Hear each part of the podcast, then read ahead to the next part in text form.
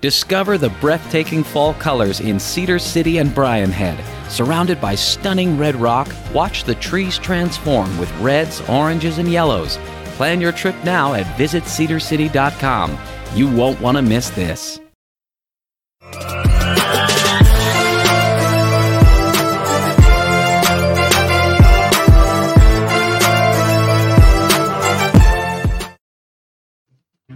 Oh, hey, what's up? What's up? What's up?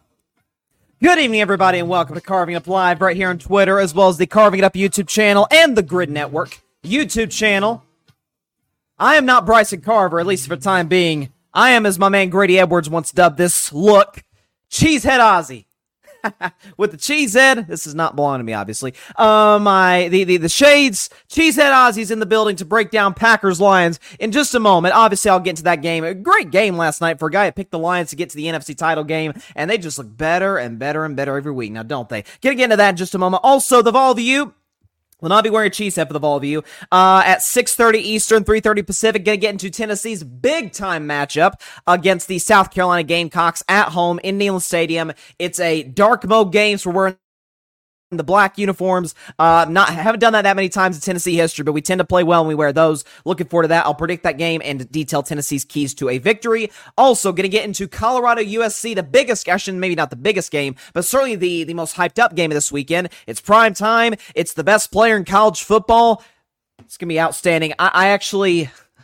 I actually, after thinking about it, after watching that game against Oregon, I think there's actually a lesser chance Colorado beats USC than Oregon, who I thought all, as an all around football team might have been just a little bit better than USC. I'll get into that. And of course, the end of today's show, week four NFL predictions, including my upset of the week, if I were a bet man, and Bryson's bleak bet. But first, I'll give my thoughts on the Green Bay Packers in just a moment. So let me take the shades off.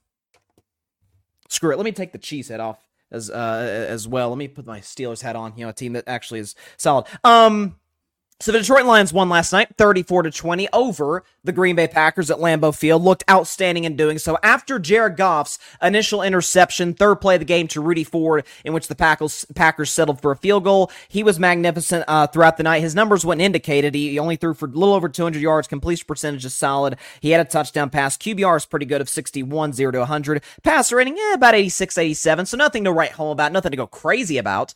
But Jared Goff was efficient. Jared Goff made big time throws. Jared Goff made a tough throw to the kid, the tight end. I really like that they have uh, Sam LaPorta made a tough uh, throw to him down the middle of the field at one point in the game. What I and, and I remember after the first game of the season, just three weeks ago. And the funny thing is, the Lions are actually going to end up playing three Thursday games this year because the opening uh, the opening night game against the Chiefs last night and Thanksgiving Day as they do annually. But what I thought was mind boggling about Detroit after that win against Kansas City on uh, opening Thursday night is that the questions the next day, ah, what is wrong with the Chiefs? Ah, is Patrick Mahomes going backwards? Travis Kelce, uh, Chris Jones need all these guys, and Andy Reid, what are you doing going forward? And their their right tackles playing tight end basically in terms of where he's lined up and false starting everywhere.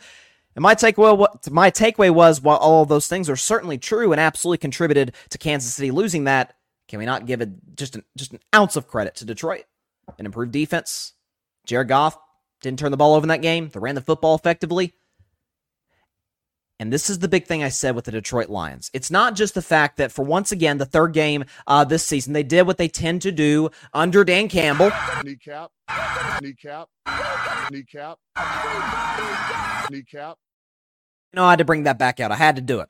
Um, what I love about this Detroit Lions team, folks, it's the very, very, very reason I had this team participating and playing in the NFC title game this year against the Dallas Cowboys. This is why. That offense last year, the offense you saw dominate Green Bay yesterday, just good last year. Just as good last year when they went 9 and 8. They got hot down the stretch. I think they were 8 and 2 in their last 10, nearly made the playoffs, came that close. The defense was atrocious. Pass defense, the whole bit. What have you seen for Detroit this year through the first four games? Absence the Seattle game, you get props. Seattle's an excellent offense, so that obviously factored in as well. But against Kansas City, against Atlanta, and now last night against the Green Bay Packers, who you would think might be humming to a certain degree offensively because of the big time fourth quarter they had against the Saints. Again, more on Green Bay and more more on Jordan Love in a few minutes. But it's the fact that Detroit, when their secondary isn't playing great, and there was a couple plays in that game, you saw Jordan Love is throwing to some wide open guys. Christian Watson and Romeo Doubs are just streaking wide open across the field. So the secondary is a bit of a concern if you're a Detroit Lions fan. It's their ability to rush the passer. How about Aidan Hutchinson's I, Hutchinson? I saw this stat today. Um, I saw the stat today. This is according to to Pro Football Focus. Okay, Sam. Uh, I'm sorry, uh, Aidan Hutchinson. If I could pull up the stat here, there it is. Um, of second year defensive players, so guys that were drafted in 2022, second year defenders. Uh, Aidan Hutchinson has six games of six or more pressures. Okay, six games where he's pressured the quarterback six or more times. The entire 2022 draft class has five combined. So this guy is making that big year two jump we thought he might. I, I remember saying before that 2022 draft, the Jags should have taken him instead of Travon Walker. I think the Jags, it's early, but might be regretting that decision to a certain degree, especially how they struggle to get to the quarterback at times. But Aidan Hutchinson's a monster. They got that great linebacker, Alex Anzalone, who made some big time plays, helped with the tipped interception that Love threw in his own in his own end zone when he tipped the ball, making some big time tackles out there. Brian Branch, who I'm thinking, oh my God, he's is he out for the season? God forbid, maybe an Achilles injury. Turns out it's just an ankle, and turns out he gets right back up and and gets out in the field. Again, seems to be kind of the mindset of the Dan Campbell team. Not only that, and we talk about Amon St. Brown, we talk about Sam LaPorta, Jared Goff throwing all over the field, Josh Reynolds. What Detroit can do, and again, what is I, have always said running the football is not the difference between you winning or losing a Super Bowl. That is, we have plenty of evidence of the last four years to show you just that. However, it certainly helps take the pressure off your quarterback. That's always been a general general rule of football. How about David Montgomery? Uh, last night, former Chicago Bear again. Great, great move, Chicago, not bringing this guy back, right? Thirty two carries. That's unheard. That's like Derrick Henry numbers. 32 carries for a buck 21, nearly four yards of carry, three tuds. First win, by the way, of his career against the Green Bay Packers. God knows he wouldn't win no games with, with Chicago against Green Bay. We know how that ownership you know situation goes there, with Green Bay constantly being Chicago twice a year. But here's the point, and here is see oh so often in professional sports, even sometimes in life, when somebody or something has been kind of a dud or kind of a laughing stock for so long, we kind of just overlook it, right? I mean, we think about, you know, in, in, recent years, the, you know, I'll use example, my Tennessee Volunteers. Up until last year, we were one of the laughing stocks of college football. I say that as a Vols fan. Keep running through coaches. Recruiting isn't great. The big, big dogs in the SEC beat you up every year. Alabama, Florida, Georgia, teams like that, Auburn and then you get the right coach and then you get the right quarterback and then you start recruiting. You've got the fan base. That that you know kind of is set in stone. And you get that win over alabama and the whole tide the whole outlook nationally for tennessee instantly changes. And we view them now obviously they're lower in the top 25 than you would like for them to be certainly as i, I would like them to be as a vols fan. But we view tennessee as now a respectable program. From about 08 to 2021 we were not quite that that, to a far greater degree, is what the Detroit Lions are. In the last 60, I think the number is 65 years, they've won a single solitary playoff game. That was 1992, I believe it was, the 90 uh, or 91 season, early 1992, when Barry Sanders led the Lions to a 38-6 win over the Dallas Cowboys right before their dynasty started. Last time that's happened. Detroit's run through coaches. They've had two all-time generational talent offensive players that only played nine years. We felt like we cut, they probably should could have or should have went longer than they did in Barry Sanders and in Megatron Calvin Johnson. We look at the San Francisco 49ers, this well run organization. They draft well, they pick up free agents, they're well coached. Historically, they have had success. They won five Super Bowls. We look at them as a contender. Philadelphia only has one Super Bowl, but it's historically been a well run franchise. They've got good coaching, uh, good quarterback play, excellent defense, excellent offensive line, good weapons. Uh, great ownership group, phenomenal general manager. We view them as a contender. By the way, as we should, both of those teams. Even Dallas, who hasn't had the recent success, but they've got the five Super Bowls. Most people, most honest people, think Dak is at least a very good quarterback, uh, albeit you know potentially a great quarterback. Mike McCarthy has won a Super Bowl. The defense is amazing. You know, we understand how it is for Dallas. We view those teams as contenders, again, rightfully so. But then we just snub the Detroit Lions. Why? History. How many Super Bowls? They have one playoff win in the Super Bowl era. Okay, was it Bobby Layne was the quarterback back in the day who kind of put the curse over the Lions, so to speak, when he left the organization. They haven't really recovered since in terms of playoff success. But it's a new day in Detroit. It's a new coach. It's a new quarterback. It's a new roster. It's a new front office. They know what they're doing. They have. Let me ask you this question. Again, when we talk about the contenders in the NFC, because that's what, that's what Detroit has to go through if they want to make a long playoff run. What does, or sorry, let me rephrase it like this. What do San Francisco, Philadelphia, and Dallas have that Detroit does not? Detroit's got a top 10 quarterback. I think Goff, we can we can say that now. He's a top 10 quarterback. We're probably right at 10, but check his numbers from last year, check this year. He's he's been good in the fourth. Actually, he's been excellent in the fourth quarter. He's been efficient, overwhelmingly doesn't turn the football over, takes shots down the field, can make elite NFL throws, and he has been doing it for a while now. They've got a top 10 guy. So does Dallas. So does Philly. I don't view Brock Purdy as a top 10 guy, but I like him way more than most. Detroit has an elite offensive line. I think it's better than Dallas's. I think it's better than San Francisco's. It's probably in that discussion with them and Philly. Penei Sewell is a unit at tackle, monster up front. Taylor Decker's an excellent guard. Wide receiver weapons. They don't have the household names. Dallas has CeeDee Lamb, and the Eagles have A.J. Brown, and, and the Niners have either Brandon Aiyuk, pick one, Brandon Aiyuk or Deebo Samuel. But they got Amon-Ra St. Brown. And they've got Josh Reynolds, and they've got uh, the kid coming back from the suspension, looks like early, uh, Jameson Williams. We saw what he did in Alabama. If he comes even close to replicating that, he'll be a, le- a legit player in this league outside of San Francisco, Detroit has just, just as good a tight ends as Philly and Dallas do. You see what Sam LaPorta is doing the first few games this season? He's been a top 10 tight end already coming in the NFL. He's better than whoever Dallas has, whether it's Ferguson or whoever they've got. Dallas Goedert, he's fine, like him. He's a product of the system that's in Philadelphia. Defense. And we look at, oh my gosh, San Francisco's is overwhelming. Overwhelming, which it is. Dallas and some Phillies, kind of in that same class as well. But Detroit has elite playmakers in their secondary, like Brian Branch. They've got great linebacking play, um, which I think is it's better than Dallas and way better than Philadelphia. Their linebacking play, Alex Anzalone leading that group, and then defensive line, Niners, Cowboys out. Maybe they're not as good at stopping the run as the Philadelphia Eagles are, although they did a great job last night. But man, they can get to the quarterback. Again, the Packers, sure they were missing David Bakhtiari. Sure they were. But the Packers coming into this week, pro football focus, knowing Bakhtiari was on IR. Detroit got just continued to get to Jordan Love, continued to get to the quarterback, you know, brought him to the ground. Got pressure on. Aidan Hutchinson was everywhere last night. So again, I ask you, what do those teams have that Detroit does not? This is not just hype. This isn't just, again, by December, a lot of you people are going to be saying, you know what? Bryson might have been right about this. Yeah, let's go and hop on this Lions bandwagon. They're a contender. Y'all have been saying this since, uh, what, April when they dominated the NFL draft. And by the way, not to mention, they barely used Jahmyr Gibbs. And you hear, you see Lions fans on Twitter like, man, guys, let's use Jahmyr Gibbs. They will eventually. I promise you that Ben Johnson's a smart OC. They will eventually. That's something else. Detroit has a smart coaching staff, offensively and defensively, and their head coach has their team ready to go and is solid and situational, uh, you know, in, in, in you know, situationally in, in these games.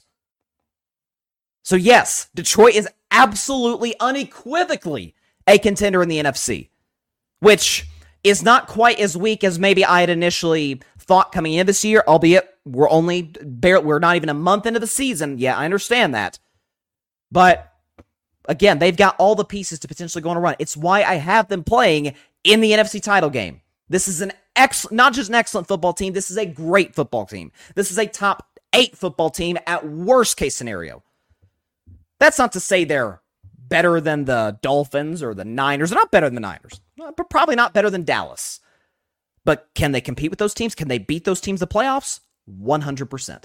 And I think they continue to exhibit that week in and week out. I said coming into last night's game when I predicted, predicted Detroit to win, all the Vegas Sharps, oh, they were all over Green Bay. Uh, listen, even the best, the best get it wrong. It's fine. It happens. But I said about Detroit coming into last night, I said, I was almost more impressed by the win against Atlanta on Sunday than I was most of their wins going back to last season when they were beating teams via shootout 38, 35, stuff like that. Yes, Atlanta's an unbelievably limited at quarterback. Desmond Ridder's not the guy. They're going to draft a quarterback in 2024. They've got Kyle Pitts, they've got Drake London, and they've got Bijan Robinson, and they've got a good O line, which Detroit dominated. Held them to six. It's a new day in Detroit, Lions fans. Get ready. Get pumped. I mean, did you see all those Lions fans taking over Lambeau? How cool was that? That was that was really awesome. So, congrats to the Detroit Lions. Great win last night. And ladies and gentlemen, that is 1000% a Super Bowl contender, and I've been telling y'all that since the offseason. It's great that America's finally getting to see it. For the record, Detroit at 3 and 1 now leads the NFC North. They've got Carolina next week. We would have to I think it's fair to say they'll be favored uh, in that game. They've got at Tampa after that. Um, again, I'm looking at Detroit's schedule. I had them at 12 and 5 coming into the season. I think 13 and 4 is realistic. I really do. I mean, the only dicey game, listen, there's never, it's, this is not college football where, you know, an Alabama plays uh, cornbread tech uh, and they win by 50 and they're favored by 45 in the game. Uh, the, these are the game, there's no game in the NFL that's just a gimme. Does, doesn't exist. It's the best football players in the world. But the only games where I'm like, at Detroit, I could absolutely see them losing that game. They've got at Baltimore on October 22nd. That's a tough one. Um, they've got who else? At the Saints is always a, it's a tough place to play. Um, at Dallas, second last week of the season. But folks, I'm seeing a lot of Bears, Raiders. We don't really trust the Chargers, Broncos. I mean, a lot of Vikings at the end of the season. Vikings might be tanking for all we know by that point. A lot of winnable football games down the stretch for this Detroit Lions uh, football team. Um, you could argue that three of their three of their toughest five games were played. They've already played them. I mean, you talk about at Kansas City. That's about as tough as it gets. Now, Kansas City, you know, didn't have Kelce, didn't have, um, didn't have Chris Jones. We understand that, but that's a tough place to go win, and they did home against Seattle. Now, I guess that's a home game. Seattle, we don't view them as like this contender in the NFC, but we see what Seattle's been doing offensively the last couple of weeks. Seattle looks excellent on that side, and they're all, all, always under Pete Carroll seem to be pretty solid defensively. Um, and then last night at Lambeau. Now they they they won at Lambeau last year famously because Aaron Rodgers, uh, you know, that was his last game as a Packer last year. If the Packers had won that game last year, they'd have been in the playoffs instead of Seattle. Detroit, with nothing to play for, beat them uh, in the cold in Lambeau. I mean that that to me that that game to me, folks. Before I get to the Packers, it might have been the game where the Lions' culture kind of shifted. We knew that first year under Dan Campbell, they only won three games. They had the second pick in the draft. They played hard, but uh, we see a lot of bad teams. They play hard. Props to them. You know, that's that's give give all, all the love to them in that regard. But you know, at the end of the day, it's all about winning the NFL. You, you keep your job if you win, you're successful in the playoffs, etc., and you draft well, of course, if you're a, a general manager. But you go into last year, they're one and six, they're great offensively, but they can't stop anybody defensively. They go on this run, eight and they're uh, seven and two going into that last game. They come into that day where they need to win and Seattle needs to lose for them to make the playoffs. The problem was Seattle's game was before Detroit's game, so Detroit knew coming into that game whether their season was over or whether they were a win away. Well, Seattle beat the LA Rams. I think it was a walk-off field goal if I'm not mistaken. So Detroit minutes, like a half hour before that game against Green Bay knew this is our last game of the season. We cannot make the playoffs. We mathematically are eliminated. And they still went out there, played their you know what's off and beat Aaron Rodgers in his final game at Lambeau when everybody, even myself included, you know, thought the Packers, okay, they're they're on this roll, they're going to win. Nope. And they had Jamaal Williams, who's now with the New Orleans Saints, had that funny interview after the game where he's crying one second and then he's he's like beating his chest the next. It was it was kind of it was kind of funny. So props to Detroit Lions. I think that's where the culture really kind of shifted. So uh, I don't think at this point any success that they have should be a surprise to us. I really don't. If you can go on the road in Kansas City and win, you can go on the road once again to Lambeau and win they're in great shape. I'm telling you.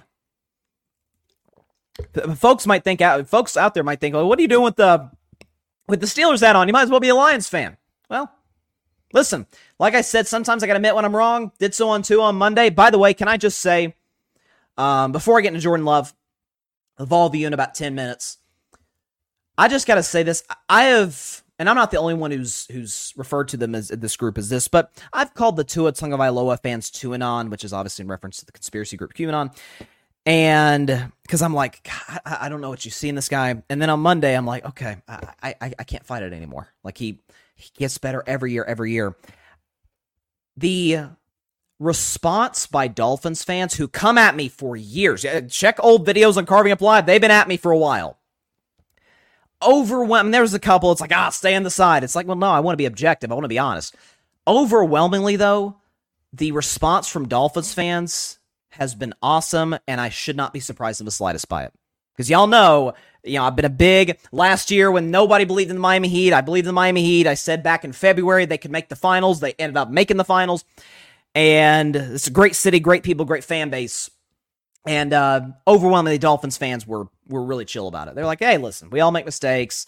You know, at least you're not just standing there, just gonna stand on this rock. I'm up, even though I'm wrong. I'm gonna stay here. No, there's nothing wrong with admitting you're wrong. Nothing wrong with that whatsoever. So, hats off to Dolphins fans. And I refuse, I refuse to call you TuaNon from this day forward. Okay, uh, that is, I, will never say that word again on air and carving up live. I apologize, Dolphins fans. Barry Grant Jr. with the comments. And Barry's, by the way, got a live show tonight at nine Eastern, uh, six Pacific here. Uh, uh, I, don't, I don't know if we're on the uh, if it's on the Gryd, uh, Barry. You could you feel free to to you know be in the comments and you know tell the folks where that's at. But uh, definitely on his uh, YouTube channel, he's got a live show, which he usually doesn't do that, but he's got a live show at nine Eastern, six Pacific, so that should be fun. Uh, but Barry's in the comments. He says Jordan Love not good. And that transitions me perfectly. Thank you, Barry. Thank you so much. That transitions me perfectly into um Cheesehead Ozzy mode. And I didn't come up with that, by the way. That was my buddy Grady Edwards who came up with this, uh, you know, character, so to speak. So, um, to restate the score of the other night, the Green Bay Packers lost the game to the mighty Detroit Lions, the Fighting Dan Campbells, the kneecap biters, thirty-four to twenty. And uh, as Barry's comment said, quite simply, uh, Jordan Love was. How do I put this? Well, he was awful. 23 of 36. Not a terrible completion percentage. 246. Eh, it's fine. Touchdown. Eh, you know, he's Christian Watson was wide open the play, but he's, he's, you know. Two picks. One of them was awful in the second half. Passer rating of 69.9, and it gets worse, folks. A QBR 0 to 100. Now, for those of you who don't know, QBR is not like passer rating. It doesn't just take into account straight up results. Was the pass completed? Was it not? No, no, no. It's, well, should it have been completed? Was there like a tip ball? Was the interception your fault? It takes into account your legs. If you run the football, like if you're, you know, you get outside the pocket, it takes all of those things into account. Jordan Love, QBR from 0 to 100. Seven. Mm-hmm. And if I'm a Packers fan, which is Cheesehead Ozzy, I am, you know, very passionate about my Packers. As a Packers fan, I would be uh, mighty concerned about your quarterback. You know, the days of uh, old A-Rod, and certainly the days of Brett Favre, was long gone. First of all, it's not normal to pass off from first ballot Hall of Fame quarterback directly to first ballot Hall of Fame quarterback. So God knows it's not going to be, it's not going to happen three times in a row. But Jordan Love, remember that first game against the Chicago Bears? Played really well. Jordan Love, what was his numbers? He threw, I know he threw three touchdown passes. Yeah. Uh, passer rating had, was the highest of week one. Played great. Looked really good against, you know, the worst defense of football. But I gave props to him the next day. I'm like, it looks good. You know, it's the worst defense of football, but it's a start. You can build off of that. Week two against the Atlanta Falcons, who have a good defense. Yeah, uh, Jordan Love looked good through three quarters. And in the fourth quarter, Green Bay, forget score, they did not get a first down. Matter of fact, there was a play where Jordan Love was under center for a quarterback sneak, and he ran the quarterback sneak. Here's the issue the ball was not in his hands. And so it cost Green Bay an opportunity to first down. Week three, a game in which the Packers won, came back from 17 down, Aaron Rodgers style. Remember that game against the Bears back in the day, week one, 2018? Aaron gets hurt, leads the Packers to victory still. Down 17 nothing to the Saints. And here, here comes Jordan Love. Uh, yeah, here comes Jordan Love leading the comeback. They win the game on a, on a game when he touched that pass to Romeo Doubs. Here's the thing. A, Derek Carr got hurt and missed the rest of the afternoon. The Saints do not lose that game if Carr's healthy. And number two, Love was of pulled Tim Tebow. He was terrible, beyond terrible through three quarters of that game. Now, props to him for winning the game. We give him love for that, as we should. It's all about winning the NFL. Look good in the fourth quarter. Um, you know, it's it's nice to play a team that basically doesn't have an offense without their quarterback, but they won the game. And then last night, on a short week, nonetheless. As the film starts to start to build and guys get more tape on Jordan Love. Notice Week one, Jordan Love's awesome. Week two, really good, just bad in the fourth quarter. Week three, awful through three, excellent in the fourth. Last night, terrible throughout. Sure, he had a couple of cute drives in the third quarter that were nice and made the game somewhat interesting and maybe made a couple betters nervous, but they were never going to win that football game down 27 3. But most quarterbacks aren't. Jordan Love, who helped put his team in that hole, absolutely was not. How many times in that game did you see Jordan Love either get outside the pocket or even stay in the pocket and look kind of kind of gun shy? Kind of hesitate, double pump, tap the ball a little bit. Maybe he's going to throw out of bounds. No, no, no, pull it back down for a guy. And folks say, oh, you know, he's making his first starts of the year. He's also in his fourth year in the National Football League. If you remember Aaron Rodgers' first year uh, as a starter, was back in, I think it was 08. It was 08. 2008 with the Green Bay Packers. They went 6 and 10. We're not successful in terms of wins, but you saw some flashes from Aaron Rodgers like, "Oh, okay, if this kid taps in his full potential, he could be something special." And something special uh, is uh, understatement for Aaron Rodgers, who I've never I've never been an Aaron guy, but even I can admit, yeah, he's obviously one of the 10 best to ever do it, and he's a top he's a uh, he's a first ballot Hall of Famer. For Jordan Love, however, it's quite different.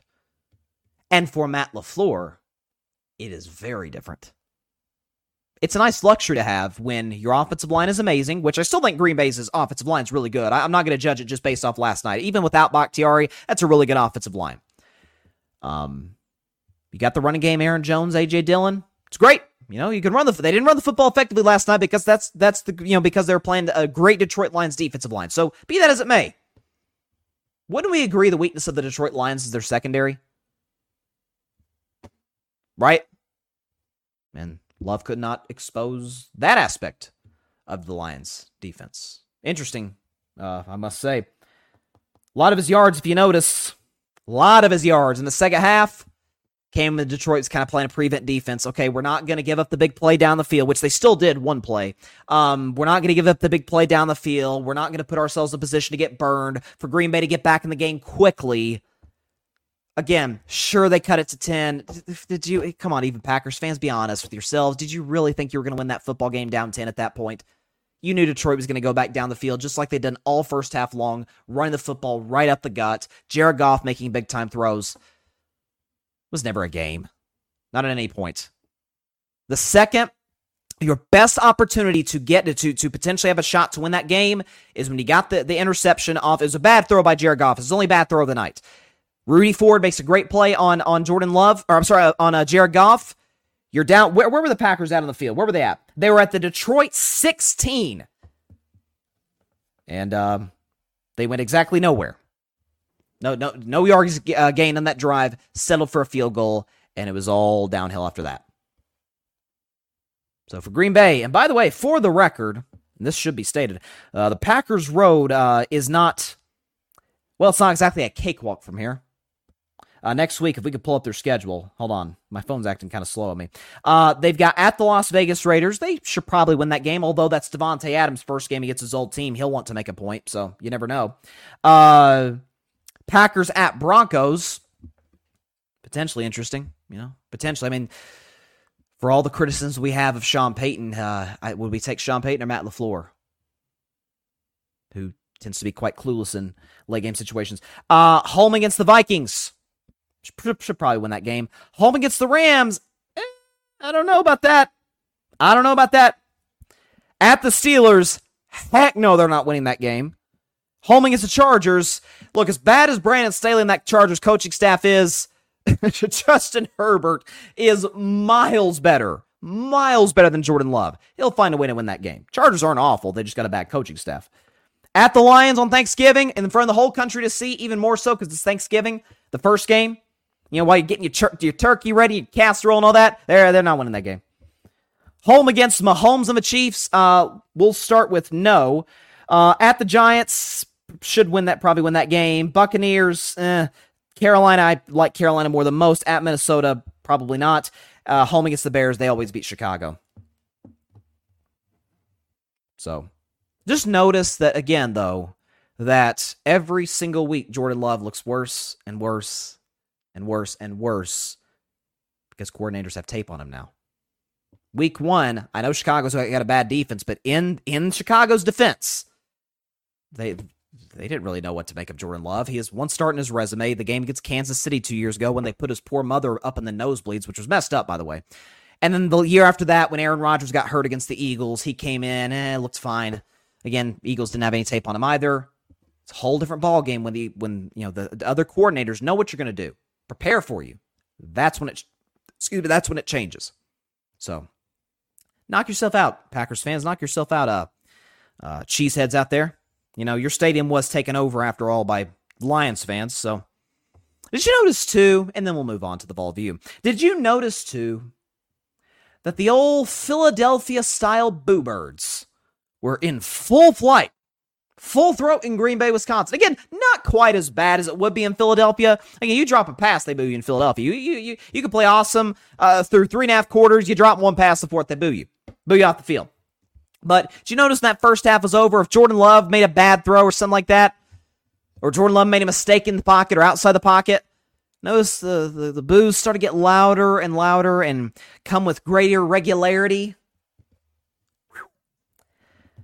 I stay. I, am going to stand on what I said before the year.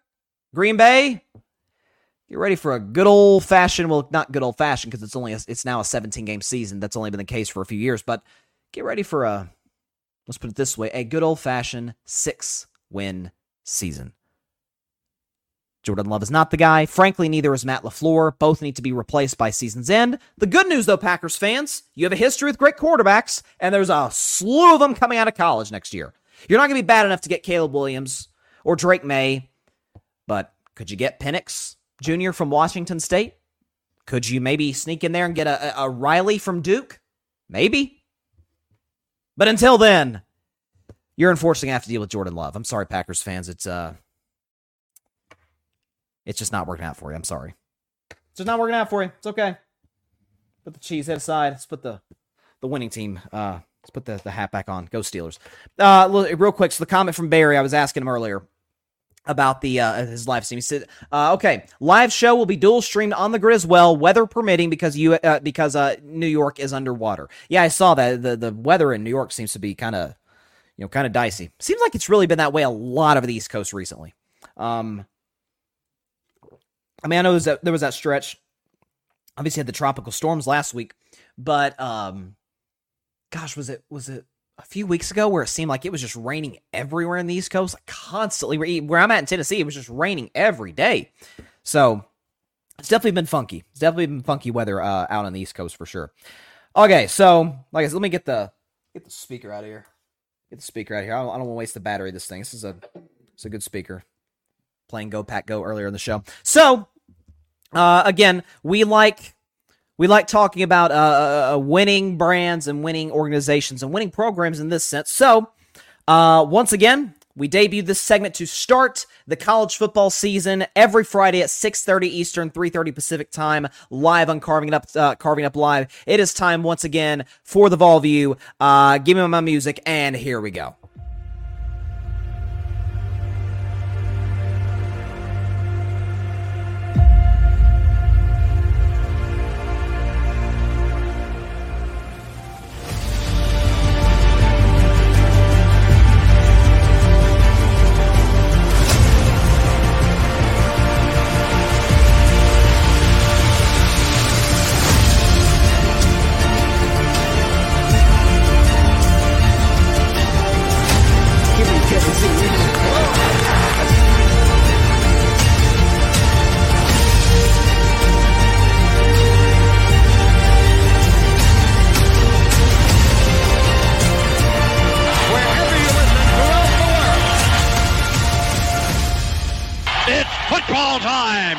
Tennessee.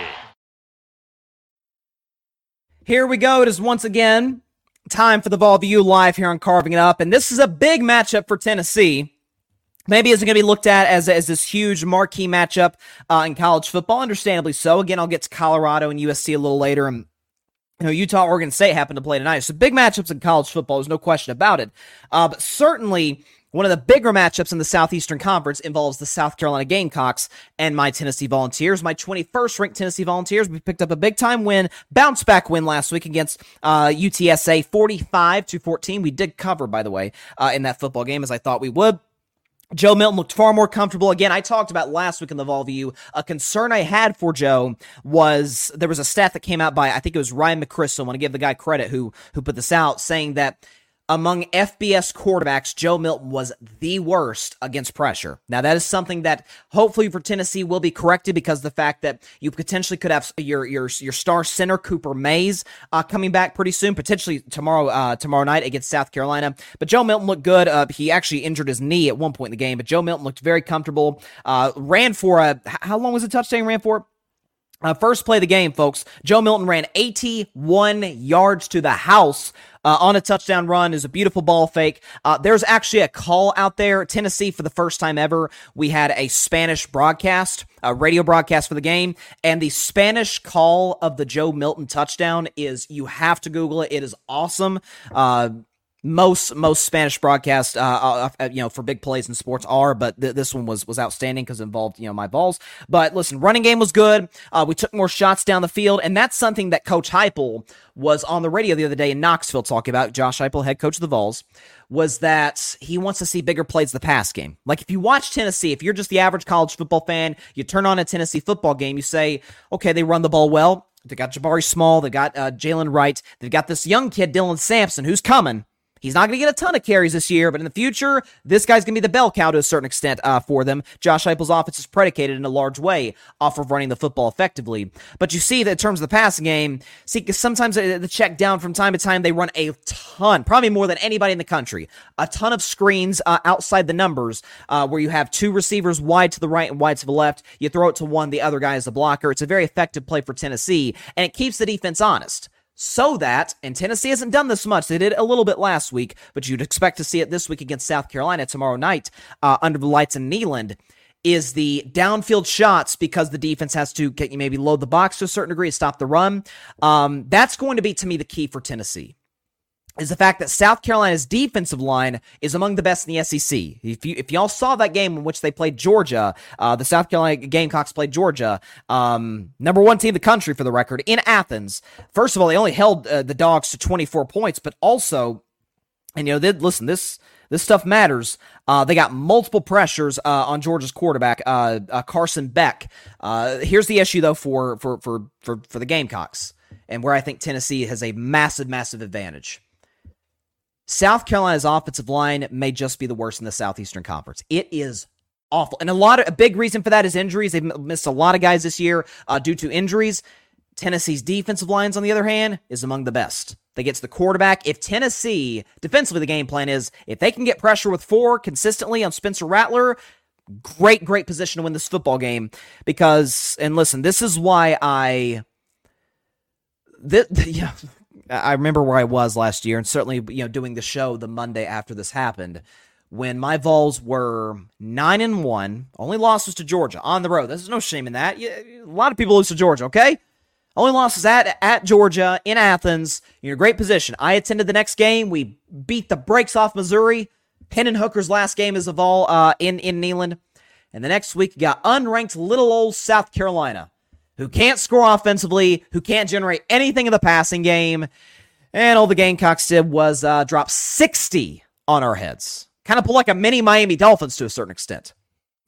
We rushed four in the first half, couldn't get pressure, and Spencer Rattler was had, had all the time in the world throwing to wide open receivers because the coverage broke down. Second half, we brought the blitz, but then he had one on one man to man coverage, and Spencer Rattler was just burning us every time with that. And Spencer Rattler's a guy, for you Oklahoma fans out there, I think my guy Parnell here at the Gryd Network, if I'm not mistaken, I think Parnell's an Oklahoma fan. So he remembers as, as much as anybody, Spencer Rattler was the guy at the University of Oklahoma Sooners, right? He's the guy. I remember there's a point in time in which he was the Heisman favorite under Lincoln Riley. And then you remember that game, the Red River rivalry, one of the biggest rivalries in college football, Oklahoma, Texas in the Cotton Bowl. And Spencer Rattler plays poorly. And you want to know who he's replaced by? Maybe you've heard the name before kid by the name of Caleb Williams, who's now the head front head and shoulders Heisman front runner and certainly is going to be the number 1 pick in the 2024 draft a remarkable talent and so Spencer Rattler transferred to South Carolina. There was concerns about whether he could bounce back there. South Carolina ended the year hot to their credit with one of those wins coming against my Vols. But when all that's said and done, this maybe more than any game on Tennessee's schedule, even more than Georgia, because Georgia, that's the back to back national champions. That's the measuring stick game. Tennessee doesn't play them until the second to last week of the year in November. This game, more than any other, is the revenge game. Given what South Carolina did to us last year and that loss, not only did we lose a shot at the college football playoff, not only did our hopes for, for that get dashed to a certain extent, but, and it wasn't like it was a dirty play, it was actually a non contact injury. But our quarterback at the time, Hendon Hooker, Hendo Cinco, my guy, went down with an ACL tear in that football game. So it was that stadium was like the house of horrors for my Vols. The, the good news is it's in Neyland Stadium. Even better news, it's a night game. Even better news than that, as you can tell by my hoodie, for those of the podcast audience listening, the Vols, as they would call it, are going to go dark mode. Black helmets, black uniforms, you know, orange letters, uh, just all black basically, gloves, cleats, the whole bit. It's revenge time. And this is an opportunity with the uniforms that we're wearing to kind of, to a certain extent, maybe attend South Carolina's funeral the same way they wore black last year, which in fairness, that's, you know, they, they, they wear those uniforms a lot. What they did to us last year. They wore black to our funeral. Now it's time for us to wear black to theirs. So with that said, I know the line is Tennessee. What's what's the line? Tennessee minus 11 and a half. I think it when it was 1.12 and a half. Um, I would actually take the Gamecocks to cover tentatively just because South Carolina is a weird team. When they're at their best, again, they did score 60 on my Vols last year. They did hold, they held the Georgia Bulldogs, the defending back-to-back defending champs, to a field goal in the first half in Athens, and even the second half, albeit it was a rainstorm. In the second half, Georgia was good offensively, not special. So South Carolina at their peaks, they're a problem, and that defensive line especially is a problem. They produce a lot of NFL defensive linemen there, most notably Jadeveon Clowney. When it's all said and done, I think Bazooka Joe, as we call him in, in Tennessee, outduel Spencer Rattler. Give me my Vols to win this game 38 to 28 in somewhat of a high scoring affair. Uh, 38 28, my Vols win over the South Carolina Gamecocks. We get revenge from last year, and we put ourselves in a position where, again, we're 21st ranked in the country now as we sit here today, but a position to potentially uh, maybe get a little higher. Again, there's some teams above us. Uh, Oregon State I think they're going to lose tonight to Utah. I love Utah. So we jump Oregon State potentially, you know. Some teams you know above us that could lose as well. So needless to say, I feel uh, I feel pretty good. Pretty good about my Vols tomorrow against South Carolina. Going to be very fun. Going to be a very very fun matchup, no question about it. And let me tell you some y'all. If you haven't if you've never watched, if there's any chance you never even watched or may have never paid attention to a Vol game on television, I implore you at 7:30 Eastern or wherever you're at in the country, but 7:30 Eastern here on the East Coast, tune into the SEC network at 7:30 Eastern on the dot, maybe a little bit before, maybe 7:27, 28, and tune in and just listen, just turn your volume up and listen to that stadium. Is the great late great John Ward, God rest his soul, the former voice of the Vols, heck, the all-time voice of the Vols he would say as as the the T opened in Knoxville at Neyland Stadium because the Vols run through a T, the power T. And they come out of their locker room and and they they show like they show on the jumbotron. They show the team about to run through the T, and slowly the the, the UT band, that's probably the Southland marching band, begins to open. And as John Moore would say, and the crowd begins to roar and roar and roar. It just gets louder, and the anticipation builds.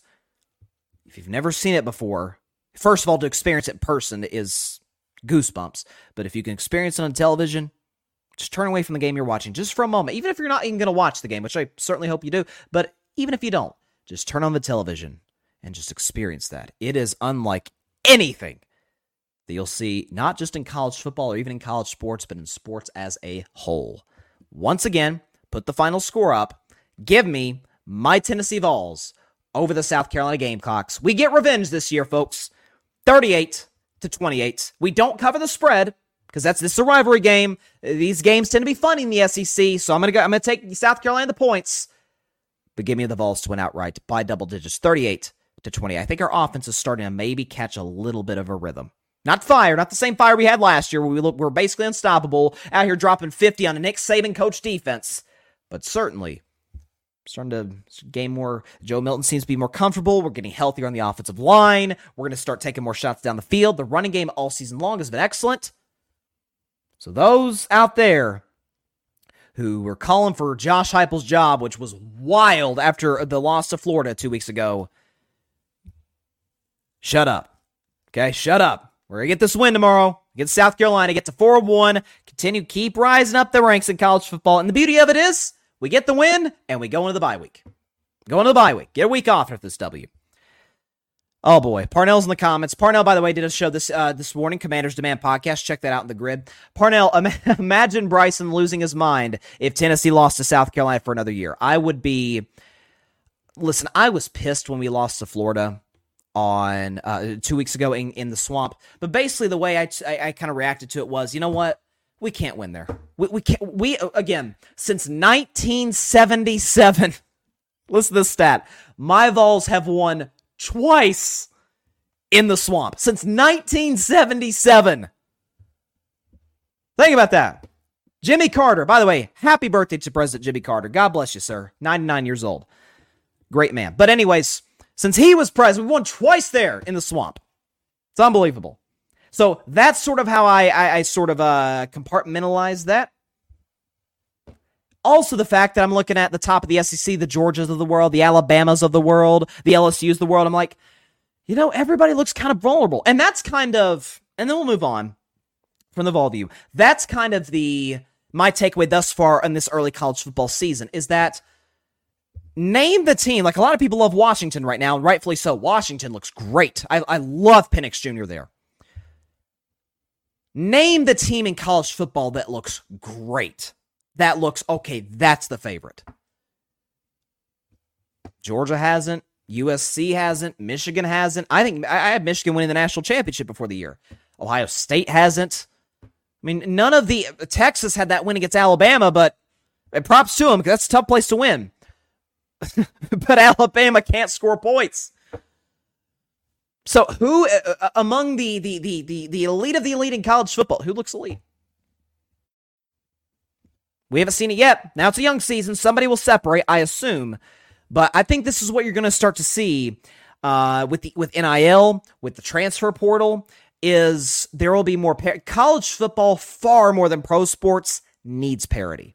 Now they need your your your cream the crops, your Alabamas, your you know your powerhouse, your Georgias. But college football, uh, more than any sport, does need parity. And I'm not even a parity fan. College football needs it. Okay, we got some comments from my man, fellow Vols fan and Gryd Network uh, uh, uh, star uh, Darian Hopkins. He says hashtag beat South Carolina, hashtag go Vols. He says Notre Dame looks okay. Listen, they look good. Uh, it'd be nice if they had ten more than ten players in the field against uh, Ohio State in that last play. But listen, they're well coached. I, I like their head coach. Um, Sam Hartman's a solid quarterback, uh, and I really did think they were going to beat Ohio State, so I was wrong on that one. But um, yeah, Darian, by the way, folks, again, check out, I mentioned Barry. He's commented. He's got a live show tonight. Parnell did a live show earlier today, Commanders Demand. It's Washington Commanders podcast. Check that out. And uh, Darian Hopkins has a new Raiders podcast, Raiders Roundup. I, I, think that's the name of the show, if I'm correct, uh, Darian. Uh, uh, Ra- Raiders Nation Roundup is Raiders Roundup, Raiders, Raiders Nation Roundup uh, here on the Gryd Network. He's also got the Darian Hopkins Sports Show, in which he uh, very often for big primetime marquee games will live stream his reaction uh, to the action. Uh, didn't mean for that to, to, to, rhyme, but you get what I'm saying. And uh, it's gotten unbelievable numbers on YouTube. People love you know tuning into that stuff. So he's done a great job. He's been an awesome addition to uh, to the Gryd. So yeah, definitely shout out to Darian. And again, of course, I, I love the fact he's a Vols fan. That's love it. All right, so once again, wait, we got another comment here. Let's see. I think it's Darian. Okay, yeah, thank you very much, Darian. Darian says the Raider Nation Roundup podcast. Okay, so everybody check that out. Raider Nation Roundup podcast uh, on the Gryd Network. Uh, he just he just uh, debuted it uh, the other day, so definitely check that out. And uh, my Steelers hat's over there. I'm about to grab it in just a second for the quick break. But um, go Steelers, Darian. You're my guy. I, we, we, unite wholeheartedly in Tennessee, but great win by my Steelers over um, you know, over your Raiders. Run the Army's race in person at the Pentagon. Army 10 Miler general registration is now open. Go to Army10miler.com to register today. General registration presented by General Dynamics. Register today at Army10miler.com.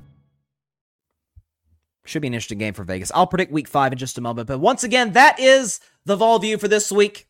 Very excited about tomorrow against South Carolina. 38 28 Vols. We'll see you next week for the Vol View for the bye week. Until then, this is Bryson Carver for the Vol View signing off.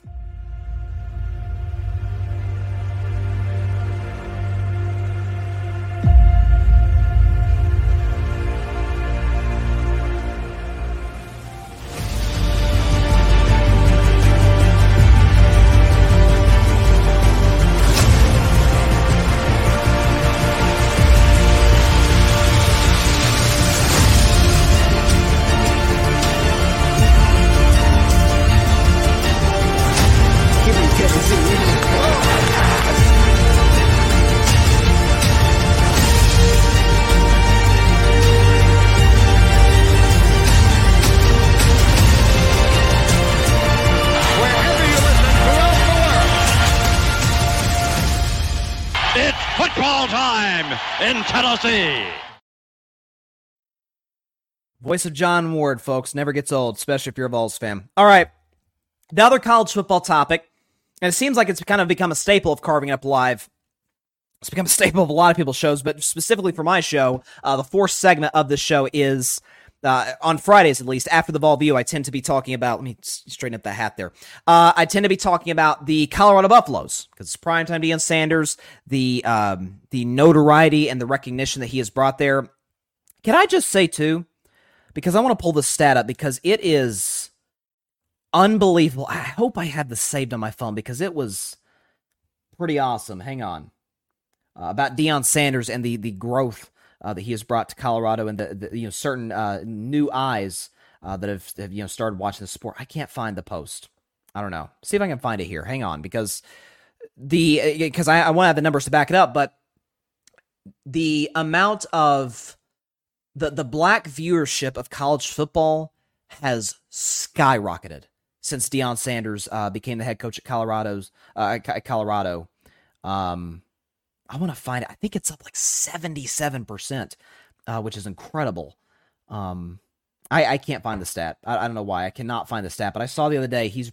Uh, the black viewership of college football is up like 77% uh, for Colorado. Also, too, um, so so Deion's brought some very notable people to uh to watch to watch the, the, the you know, these Colorado games live. Here's the celebrity guest list, and keep in mind they're playing USC, which we know USC, Southern California, it's Hollywood, it's you know the land of the movie stars to a certain extent. The game is in Boulder. It's not at USC. It's not at the Coliseum. It's in Boulder. Okay. Here's who's going to be attending this game. May you there's a, t- a chance you may have heard of these people before. Okay. Some guy named LeBron James. Other people named Matthew McConaughey. All right, all right, all right. Jay Z, Lil Wayne, Will Ferrell, Snoop Dogg, DJ Khaled. If you'd have told me, just tell me that, okay, USC's playing in the game.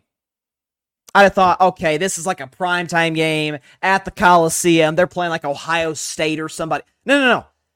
Little Boulder, Colorado is bringing in these names to see Colorado. I mean, The Rock was there a couple weeks ago. I mean, it's incredible what Deion has done for college football and, and done for you know the, the recognition of it. It's it's it's amazing. I, mean, I think that Colorado Colorado State game, which for the record on the East Coast kicked off at ten o'clock, okay, and ended after two in the morning, was the highest streamed game in the history of ESPN.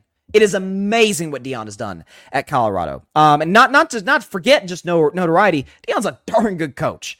What he did at Jackson State, the culture shift that he's he's had here at Colorado, getting that win at TCU to kind of kick this thing off. Uh, you know, recruiting is just going to be nuts for Colorado for the next you know com- for the coming years.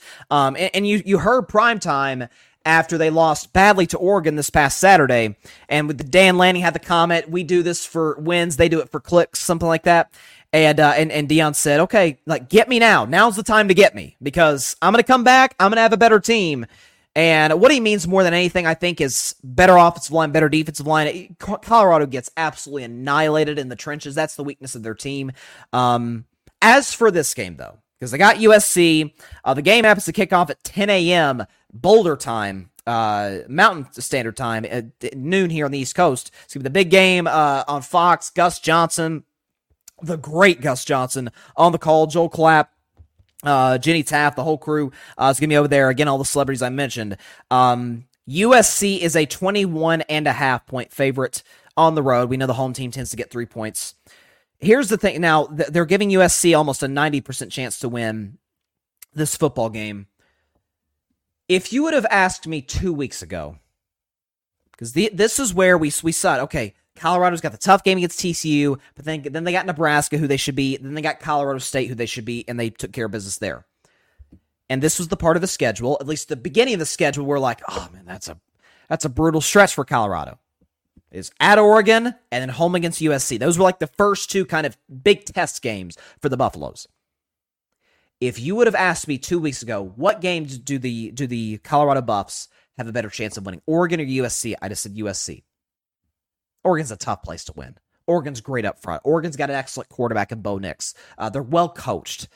That that's a that's a it's a it's tough environment to play. It's a very loud stadium, and that like that's a big national TV game. That's that's a lot in year one for Deion and that in that team to to go up there and win. But my takeaway was, hey, USC's unstoppable on offense, and they can't guard me on defense. Their defense is horrendously bad. I actually feel like USC is going to win. Forget the final score more convincingly than Oregon did last week, and here's why.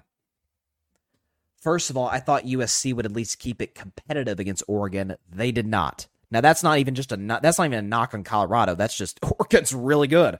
Uh, where's Oregon ranked today? Okay, they were tenth last week. Oregon, the Oregon Ducks are ranked ninth, uh, going to their game at Stanford, which they'll win easily. But we knew Oregon was better, but I th- I picked to I actually you know plunged and picked Colorado to to win and plunged I did. That was you know not a, not my best moment, but as great as Shedeur Sanders is, first of all, of course, he's not Caleb Williams. Caleb Williams is a generational talent at quarterback. I truly believe that. But the gap in USC's offensive line and Colorado's offensive line, it's night and day. As bad as USC's defense is, they're solid in the front seven. It's the back end where they're atrocious. There's I don't know who, not to call for anybody's job, but I don't know who the secondary coach is at USC. Uh, And Alex Alex Grinch is the defensive coordinator. He's been pretty bad. You know, teamed up with Lincoln Riley back to the days of Oklahoma. So uh, Lincoln Riley defenses tend to be pretty bad. But point is, there's no Travis Hunter, and we saw the impact that had on both sides of the football. And something too, we know how great Caleb Caleb uh, Williams is. USC's got this kid if you haven't heard of him, you probably will tomorrow afternoon. Marshawn Lloyd. Not Marshawn Lynch, Marshawn Lloyd, okay? He's got 30, uh, 39 carries uh, for 349, okay? That averages out to, this is unbelievable. Marshawn Lloyd averages nine yards a carry. USC struggled to stop Oregon's run game. Oregon has a really good run game for the record. Nine yards a carry against the weakness of Colorado, which is their defensive line. The Colorado's defensive line is is is not good by any stretch, by any measurable. They're not. They'll get better. They'll get. Deion will recruit. Deion will go to the transfer portal. They'll be better in the future. Right now, they're bad. Both Colorado's offensive and defensive lines are terrible. Shedeur, I feel like once again, maybe not quite as much as he was against Oregon. I think he's going to be running for his life to a certain degree. Not only that, it's not just that USC's offense is incredibly good and Caleb Williams is otherworldly great. USC, if I could pull up the stat here, USC this season offensively, and Caleb doesn't even play the fourth quarters of most of these games, averages 569 yards on average offensively. Colorado gives up 475. That's a bad combo. In order to beat USC, first of all, they're going to have to protect Shedeur Sanders. They're going to have to. Again, Shedeur's great at making throws outside the pocket and is great in the pocket. But the reason he's had to make so many throws out of the pocket is because he's been under pressure so much. I mean, even Colorado State, for crying out loud, is getting pressure on him consistently. Like, guys, come on. But we forget sometimes, as many reinforcements as Deion brought to Colorado, there's a lot of guys still in this team that went 1 and 11 last year, and Colorado might have been the worst team in the FBS. In all Division One college football, potentially. They still have some of those guys still there. Not to take shots, but they still have some of those guys still there. Deion's going to bring reinforcements, obviously. In order to somehow win this game, they're going to have to keep a clean pocket consistently, and Colorado will have to score almost every time. No, no, no. They will have to score every time they touch the football. Every time. With most of them being touchdowns, you could have a field goal baked in there here and there. They will have to be. What, what's the what's the um the the the Den, uh, Denzel Washington quote from Remember the Titans: "We will be perfect." You know, where he's talking to his team. Colorado will have to be perfect offensively to win this game, and as good as they are, as great as Shedeur is, as great as Deion is as a head coach, they can't do that even against this USC defense. They'll score points. It'll be competitive ish through about the first quarter and a half, through the first half in general. USC might hang 60 on Colorado's defense. I mean, Colorado's, I mean, it's Shiloh's dealing with injury. Shiloh Sanders, uh, Deion's oldest son, Travis Hunter's out. I mean, they are they are reeling uh, defensively, especially coming off of last week. Now, again, part of the part of the the, the thing with Colorado is, um, and this is what's great about Deion. This is what's great about any coach. When you get embarrassed and humiliated on national television, you tend to come back next week and play much better. I think I think Colorado will. I mean, it's hard for them to play to play much worse. And there are areas where, where Oregon is better eh, from a physicality standpoint than the Trojans are. I I don't see an avenue in which they they make USC's offense look average. Maybe even slightly above average. So if I, I, I didn't even put a final score graphic for this game, I'm so I'm so confident this will happen. And I'm not I'm not even pulling it. I love Colorado. You guys know I love Deion, but defended him the whole time. Um, I'm going to go 63. I'm dead serious when I say this. 63 28. Like, I think Colorado will put up points because USC's defense is terrible. 63 28.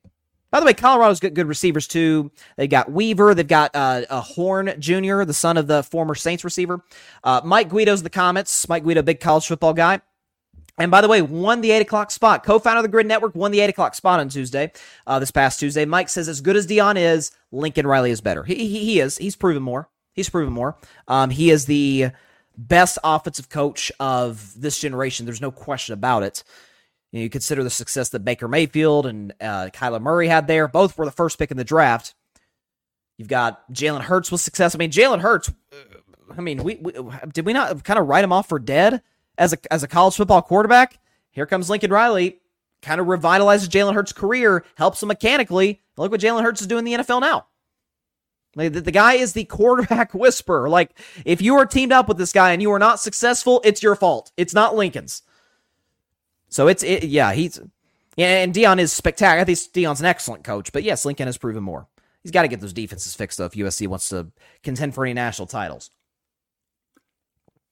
I'll tell you what though, how how good is the Pac-12? I mean, like I, have said this for the last few weeks. you know, the Pac-12. This is really their last year of real, true, you know, relevance. they're they're going out on a bang, man.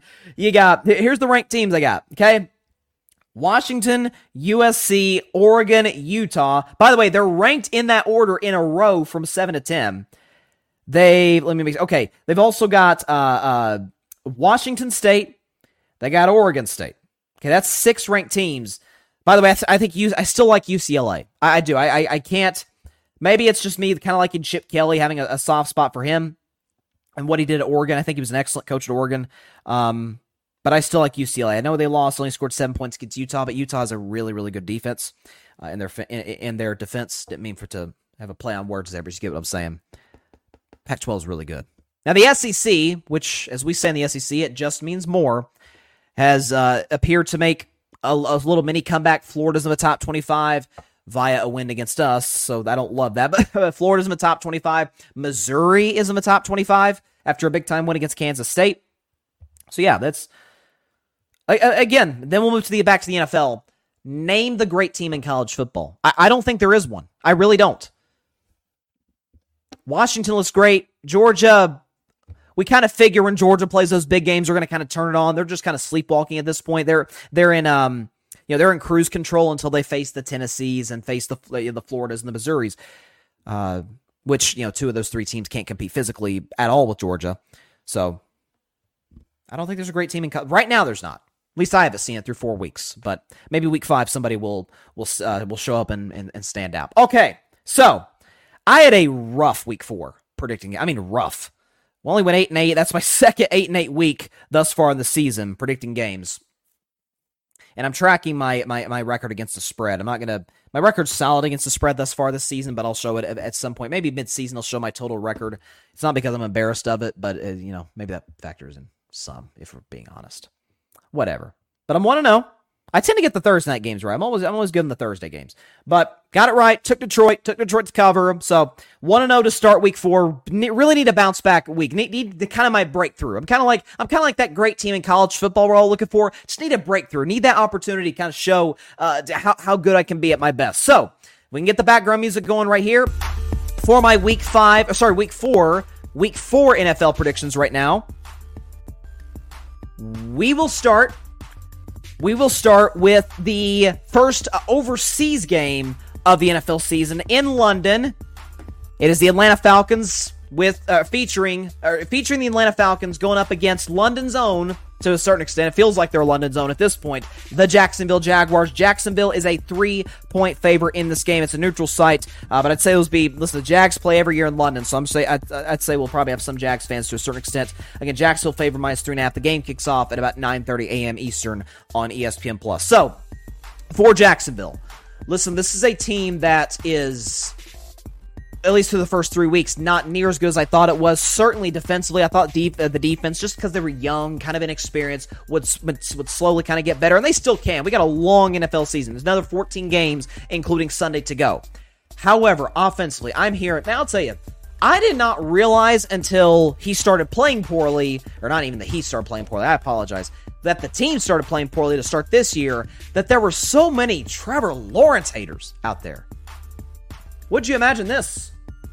that despite the 1 and 2 start, despite Trevor Lawrence's numbers not being quite what I thought they'd be in that I predicted him to be the MVP before the year, still think that's excuse me, potentially in the cards if he bounces back. Long season to go. Trevor Lawrence. Think about this, ladies and gentlemen. Trevor Lawrence is the second highest graded quarterback in the NFL. Number two. You know, this this let that let that sink in for just a moment. Trevor Lawrence, why is that? He's running for his life. The, the, drops have been for a Jacksonville receiving core that I still really like with Calvin Ridley, with Zay Jones, Evan Engram, excellent tight end. Man, they, I, I don't know what they're putting on their gloves before the games. They are struggling. They got a bad case of the drops right now. And Trevor Lawrence is paying the price for it, not just in terms of his stats, not just in terms of team success, but even in terms of the media right now. So this is an opportunity. This is a get right game for Jacksonville. Atlanta's got a solid defense. They made some additions this offseason. They're still trying to put it together. The problem for Atlanta is Desmond Ridder is is you're talking about a one of the best quarterbacks in the league on one side. I think I still think he's the third best in football. I, I promise it will it will materialize itself out. And one of the worst. I, again, Desmond Ridder's fine. I'd take him as my backup with as many offensive pieces as, as, Atlanta has, a good offensive line, excellent young running back. Drake London's good. Kyle Pitts is good. You, you, you got to show me more than what he's shown me through the first uh, part, uh, part of his career, going back to the end of last year and coming into this season. Uh, so when it's all said and done, I do think Jacksonville covers. I'm going to give them the W to get back on track. It's a get back on track game for Jacksonville, 24 to 20 over at the Atlanta Falcons. Atlanta tends to play a lot of close games. They'll keep it tight, uh, but when it's all said and done, the Jaguars get the W uh, on Sunday morning to kick off uh, Week Four's Sunday action. Give me Jacksonville 24 to 20 to cover that spread. Moving on to the afternoon games, it is my Pittsburgh Steelers against the Houston Texans, the sneaky solid Houston Texans, who got a win at the aforementioned Jaguars house last week. CJ Stroud, we talk about how I've talked about early in the show how Jordan Love progressively looks worse and worse and worse on a week to week basis. CJ Stroud's the opposite. And by the way, CJ Stroud's a rookie, okay? In a worse situation, Houston than Green Bay. You know, week one against Baltimore, eh. Week two against the Colts started to show some signs, you know, toward the end of the game. Last week against Jacksonville was excellent. Excellent. Outdueled Trevor Lawrence. Looked great. Tank Dell's a good wide receiver. Uh, they've got a good running back in Dameon Pierce. The offensive line's been surprisingly solid through the first three games of the season, uh, but they've got as big of a test as you could have for the first part of their new year in the Pittsburgh Steelers, who I strongly believe have the best defense in football in large part because they've kind of had to be the best defense in football. They've they have to be great on a week to week basis just to keep their teams in it or the, the, the, the team in it because the offense tends to struggle from time to time. Here's a big story really the biggest story coming in this matchup. JJ Watt. Maybe you've heard of him. He's pretty good. Three time Defensive Player of the Year winner. First bout Hall of Famer when he's eligible. JJ Watt's going to get his old number 99 retired in Houston at NRG Stadium. And his bud, his, his brother, his little brother, TJ Watt's going to be in the house. For all I know, he may, I, I don't know if the jersey retirement will happen at halftime before the game. Maybe TJ Watt's there. I don't know. So certainly, you expect them to be you know some kind of embrace between him and his brother JJ. Houston's offensive line again has been solid, but they ain't played TJ Watt yet, who has six sacks through the first three games. I have a feeling this is going to be that game for TJ Watt that he just absolutely takes Defensive Player of the Year, uh, the Defensive Player of the Year uh, uh, uh, front runner spot by the just uh, by a stranglehold and runs to the you know runs to first place in that regard. Bold prediction for Week Four: TJ Watt has four sacks you heard me right. Four sacks against CJ Stroud and the Texans. I think the offense plays better than it did last week. Pittsburgh's offense looks solid through three quarters against the Las Vegas Raiders. Kind of, kind of cooled down in that fourth quarter. Played a little too conservative for my taste, although they had a big third down connection, which I liked uh, from Kenny Pickett. So I think it was Calvin Austin. Speaking of Calvin Austin, he's a guy that can burn you down the field. We know what George Pickens brings to the table as a deep threat and in the intermediate passing game. They'll use Najee Harris and, and uh, Jaylen Warren in the running game. Uh, offensive line, I don't think will be too challenged against this Texans D line, against this Texans front. Uh, I don't think this is a game, at least I hope not, that Matt Canada can screw up. Certainly Mike Tomlin will not screw it up. TJ Watt gets four sacks on the afternoon against the Houston Texans and my Pittsburgh Steelers. Do we have the final score? There it is. Get to three and one with a 27 to 17 victory. Again, I forgot to mention they're two and a half point favorites in Houston, road favorites in Houston. They get the W 27 to 17 over the Houston Texans. To now, to me, in my eyes, the best game of week four talk of the league, the Miami Dolphins at 3-0 against a team that's kind of dominated that division for the last you know few years in the Buffalo Bills. Buffalo at home, a two and a half point favorite. So First of all, a big storyline coming in this game is Damar Hamlin is going to make his return. It was reported today that with Jordan Poyer, the starting safety out, he's you know he's not going to play this game. Damar Hamlin's going to be back in the lineup in Buffalo. I cannot imagine the ovation he's going to get there. It's going to be awesome to see. And frankly, I hope he gets a pick in this game. And that's I know two Tua fans may get mad at me, but I genuinely hope he gets a pick in this game or makes some kind of big play, uh, whether the Bills win or lose this game to to you know kind of like fully complete his comeback. He's already completed the comeback to this point. He cheated, he, not cheated death. He beat death. Okay, like that. This is an eh, unbelievable kid, unbelievable story. So props to him. He's making his return. As for the game itself, so Again, Buffalo is missing Jordan Poyer, who's an excellent starting safety. Buffalo's also missing Von Miller, although they have, they haven't really missed him through the first three games of the season because they're they're second in the NFL in sacks. Offensively, Josh Allen has played pretty clean football. Threw a bad pick last week against Washington. But listen, quarterbacks throw picks. We won't hold that too much against him. It's the reckless plays. Quarterbacks throw interceptions, but it's the reckless plays from Josh Allen. The play that the plays that can absolutely be avoided, whether it's hurdling guys five yards short of the first down sticks or doing dumb stuff at the goal line, which he did last year against the Vikings and did, I think it was week two against the Vegas Raiders making bow-handed decisions in that regard. So that's going to be key for Josh Allen. This is a Dolphins defense that has been solid through the first part of the year, struggled in week one against the LA Chargers, but week two, it's New England, but looked good. Uh, got got some got some turnovers. Did a good job of stopping the run. This could be their biggest test. Buffalo's looked good the last couple weeks offensively, 30 plus scored in both. For Miami, though, and I think this is going to be the key. So Miami's offensive line, to me, to me, to win the game is going to have to be excellent because I mentioned Buffalo's second in the NFL in sacks, and you remember last year the two games that Miami lost when they played the 49ers and the Chargers. Remember that game? I was ripped to it the next day when they lost to the Chargers because the Chargers were missing multiple defensive starters. Uh, and let's be honest, Justin Herbert had the coaching disadvantage and still does. Uh, you know, in this regard, we saw that week one. But the point is, what did those defensive coordinators do? What did these defensive coaches do to adjust to Miami when they were kind of that high flying offense? They jammed Tyreek Hill and Jaylen Waddle, who will play in this game after coming back from the concussion. They jammed the receivers at the line of scrimmage because they could get consistent pressure on Tua. That is going to be the key. Do you keep Raheem Mostert? Do you keep one of your other running backs in the backfield uh, to chip? Do you keep a tight end in there to give Tua that extra half second to get the ball out of his hands? We know that's the you know kind of the thing for Tua that he's great at is quick decisions, getting the ball out of his hands fast. He's going to have to in this game. This is going to be a game that I think I'm going to go and put up the final score uh, if we have it here. Yeah, Miami Dolphins I think win this game, take the Dolphins and the points, and to win outright 30 to 23. This can be a game where it's kind of a methodical day offensively for Miami. It's going to look nothing. This goes without saying. This is going to look nothing like that game against the Denver Broncos in which they scored 70, which is almost unprecedented, where it's a bunch of big plays down the field, high flying. It's going to be a bunch of methodical drives. I think Josh Allen, he can't. I love Josh Allen. At least I want to so bad. And I like him as a guy. But Josh Allen won't be able to help himself. He'll have a couple of bad turnovers, put Miami in a short field. Dolphins win this game 30 to 23 over the Buffalo Bills. My man Philip Chenault in the comments. What's up, Philip? He says, I've got the Bills winning against the Dolphins. I feel like this is going to be a shootout like last year. The Bills are a more rounded team. Interesting. With their defense and offense, Bills get it done 34 to 31. That is certainly a shootout. 30 that, that'd be a very exciting football game. Uh, and of course, there's an avenue for Buffalo to win if they can get pressure on Tua. That to me is the key for, for the Bills to win this game. But it's all going to come down Miami's offensive line, which has been excellent through the first part of this year, against Buffalo's defensive line, which has also been excellent to start this NFL season. Miami wins over Buffalo, in my view, 30 to 23. So take the Dolphins and the points. It is now time. Let me pull up the graphic here. Here we go. It's time for Bryson's Bleak Bet. This is this is a very deserving game of that. They should have. I saw a memes account, uh, an NFL meme account, say we should flex this game to three in the morning, so that nobody has to watch this terrible football.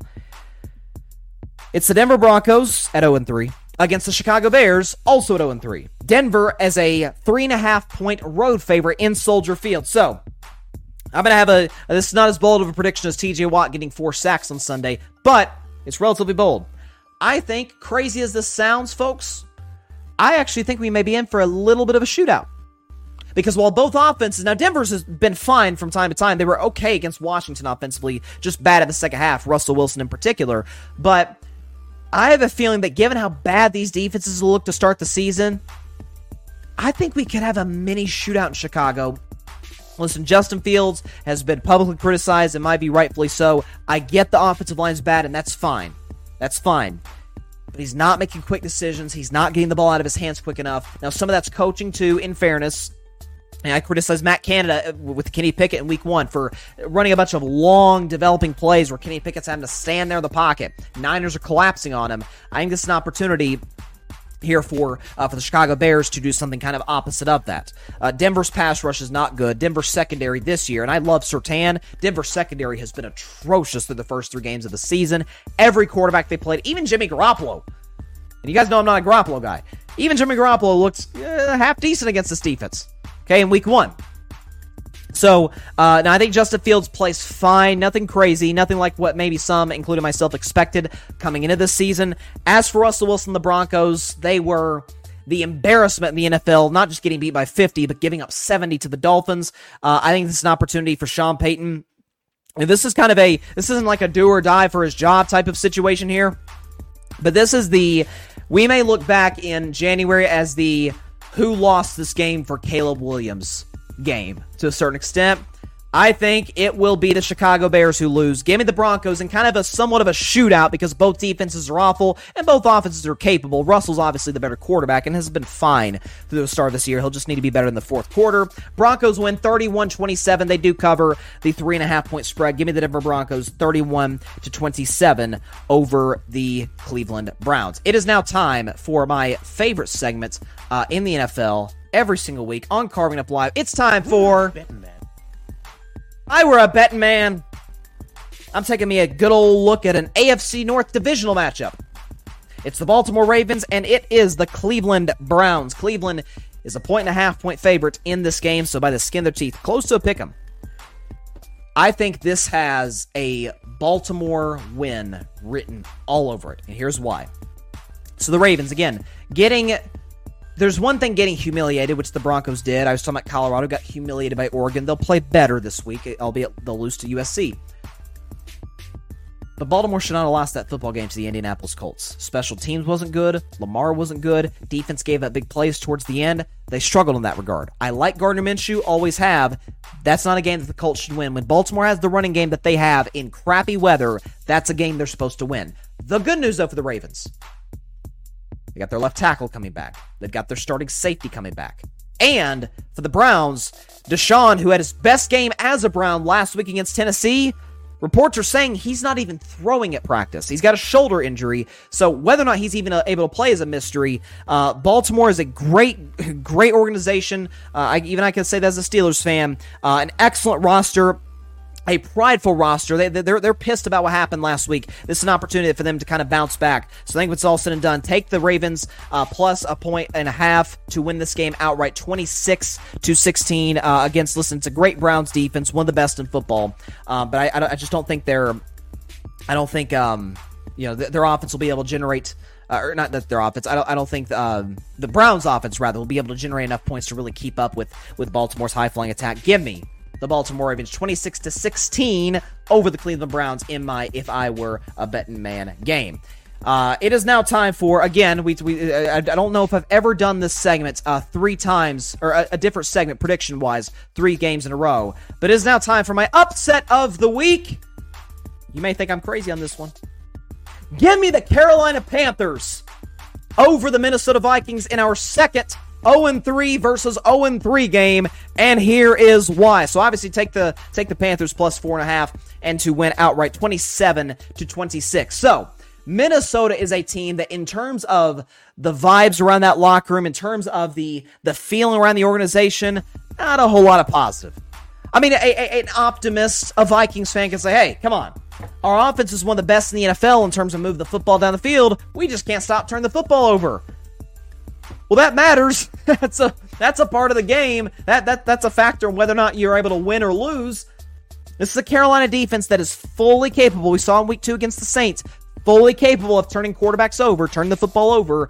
Uh, and Kirk Cousins has been a guy who's been very reckless, especially against Tampa. Uh, and then last week uh, against the Los Angeles Chargers, the game-ending interception in which he really tried to force force the ball in there to T.J. Hockenson, cost the Vikings the game there at the end after the Brandon Staley blunder, the latest Brandon Staley blunder for that uh, for that matter. But listen, Bryce Young's coming back from injury. He's had a week or an extra week to kind of get his body right, get his mind right. I imagine the kid, who's you know real, really good kid, really hardworking. Uh, I don't love him just because of his his size is a massive concern, but I bet he's watched a lot of film. He saw Andy Dalton play last week against the Seahawks, played fine, uh, you know, g- given the circumstances. So this is not a Vikings defense, and I, this is I picked Minnesota gets the playoffs this year for the reason that I thought their offense would would remain one of the better ones in the league and that Brian Flores would fix the Vikings defense. And I love Brian Flores. He really hasn't. I don't know if it's a coaching issue. I don't know if it's just a personnel lack of talent issue. Maybe a little bit of both. They can't stop anybody. Baker Mayfield. We saw what Philadelphia did to him. Baker Mayfield looks excellent. Excellent against this Vikings defense on the road. This is in Carolina. It's a well coached team. Frank Reich, the defense is looking to bounce back after a rough performance against the Seattle Seahawks. Minnesota will move the ball but I think they'll settle for a lot of field goals. They'll turn the football over twice. I'll say two fumbles, one by Kirk Cousins, maybe one by by a uh, by Justin Jefferson or somebody. So once again, upset of the week. Give me the Carolina Panthers. They take advantage of the Vikings' carelessness with the football. Twenty-seven to twenty-six. Bryce Young gets his first win in the NFL, and Frank Reich gets his first win as the Panthers' head coach. Let's move on to a really interesting one. Uh, this one is teeter tottered between one team being favored by one to right now it's it's it's uh it's even. Actually, no. No, let me. Never mind. This t- the road team's favored uh, by a point. It's the Los Angeles Rams and the Indianapolis Colts. Rams right now, and this has fluctuated throughout the week, are a one point favorite. So, um, I'm looking at this one saying, okay, the Rams, it's a short week. They're coming off of a, a, rough road loss to the team they beat in the Super Bowl not too long ago, the Cincinnati Bengals. What was just odd about Los Angeles is they'd run the football so effectively, and with a struggling Matt Stafford and a struggling receiving core, and frankly, a struggling pass blocking offensive line, they totally went away from it. It was very strange. So I think this is an opportunity to kind of bounce back in that regard, except for the fact Anthony Richardson's back this week for the Colts, and the limited action he got before the concussion, the first game against uh, the Jacksonville Jaguars, and the second game against Houston, man, no rookie quarterback, including CJ Stroud, has looked really good. No co- rookie quarterback has looked as comfortable in a new system in the NFL than uh, th- than Anthony Richardson has through this point of the season. I simply don't think this is a Rams secondary that could stop the passing game in Indianapolis, which looked pretty good last week against a very good Ravens secondary with Gardner Minshew. I think they'll expose the Rams in the running game with Anthony Richardson. Um, I think this this is going to be the Week Five discussion. So starting on Monday is going to be centered around, hey, Indianapolis may be a little bit better than we think. Give me the Colts pretty easily, thirty-one to twenty. So take the Colts plus a point, minus a point. It depends. Again, the line has just went all over the place uh, throughout the week. So take the Colts. It may be a pick'em game, you know, by, by kickoff, but give me the Colts 31 to 20 over the Los Angeles Rams in this matchup to get to a very surprising three and one and leading the AFC South. I like Shane Steichen a lot. The coaching hire. I grew to like Anthony Richardson as a talent, as a prospect they may be even further along than I thought they were this season. So props to Colts. I think they get the W 31 to 20 over the LA Rams. Moving on to an NFC South matchup. You got the Tampa Bay Buccaneers and the New Orleans Saints. Saints are a three point favorite, which you know what that means. It is a pick 'em game if it were a neutral site, but it's not a neutral site. It's at the Superdome in New Orleans, one of the loudest venues in football. Here's what I'm looking at. So, no Derek Carr. Derek Carr, I shouldn't say no Derek Carr. It's unlikely at least from what I'm gathering, that Derek Carr is going to play this game. He, of course, injured his shoulder against the Green Bay Packers. Jameis Winston came in, was fine, moved the ball, but was not able to put up any points against that Packers uh, defense in Lambeau. So you get an opportunity to come back home, uh, home cooking. You're, you're, you're obviously very comfortable at Lam- or not uh, in the Superdome. You got Tampa Bay coming in off a short week, and they are reeling, man. They're struggling uh, coming off that brutal loss to the to the Philadelphia Eagles, in which they got completely manhandled up front. This is a Saints defensive line that can do the exact same. I think Baker's going to be running for his life a lot. As for Jameis Winston, this he's playing his former team. Of course, the Bucks drafted him number one back in 2020. I'm sorry, back in 2015 out of Florida State. There were a lot of picks. A lot of bad picks didn't pan out into what they thought he'd be, and then they signed some guy named Tom Brady and had a lot of success, won a Super Bowl with him. And Jameis has been in New Orleans ever since. He gets an opportunity to start against his old team. Tampa's defense is fine. They haven't really played th- that many uh, great quarterbacks. Jameis certainly does not qualify as that, but he's got the weapons. Olave, Thomas, Alvin Kamara comes back this week, uh, so I think it's just gonna be too much for the Tampa Bay Bucks. Give me, uh, if we have the great, yeah, give me the, ta- uh, the, the New Orleans Saints to win this game, twenty-two to seventeen to cover the three-point spread. New Orleans wins uh, without Derek Carr. I don't think Derek Carr is gonna play this game. 22-17 Saints over the Buccaneers. Here's a fascinating one. We got another uh, divisional matchup here. You've got the Washington Commanders, our buddy D- uh, Parnell, Commanders Demand here on the Gryd. Check it out. The Washington Commanders and the Philadelphia Eagles. Eagles, ladies and gentlemen, a big favorite at home, minus nine. Minus nine, Philadelphia's. Okay? So they are a lot of folks I saw have, kind of changed their Super Bowl pick this week. Hey, Philadelphia's going to win it all which me personally, you guys know, pick integrity is near and dear to my heart. To me, when you make a pick, doggone it, you stick with the pick, you live and die by the pick. That's why I didn't officially change my Super Bowl pick last year when the team I picked to win it all, the Broncos. well, they, they they hit the they hit the wall pretty quickly. The point is though, see a lot of people switch their pick to Philadelphia, and they've got good reason to, because they are the best team in football when it comes to beating you up front at the line of scrimmage on the offensive line and on the defensive line. They showcased that once again against the Tampa Bay Buccaneers, and props to them for doing so. Here's my concern, though Washington's defensive line, they certainly didn't show it, and that was my upset of the week. I was badly wrong on that one against Buffalo. Embarrassing home performance by the Commanders. This is an opportunity. Again, we talk about it so it's it's we don't we sometimes don't give this enough uh, credit for humiliation. Now, it wasn't like on a national stage, it wasn't on Sunday or Monday Night Football, it wasn't against uh, a team that they should have beaten.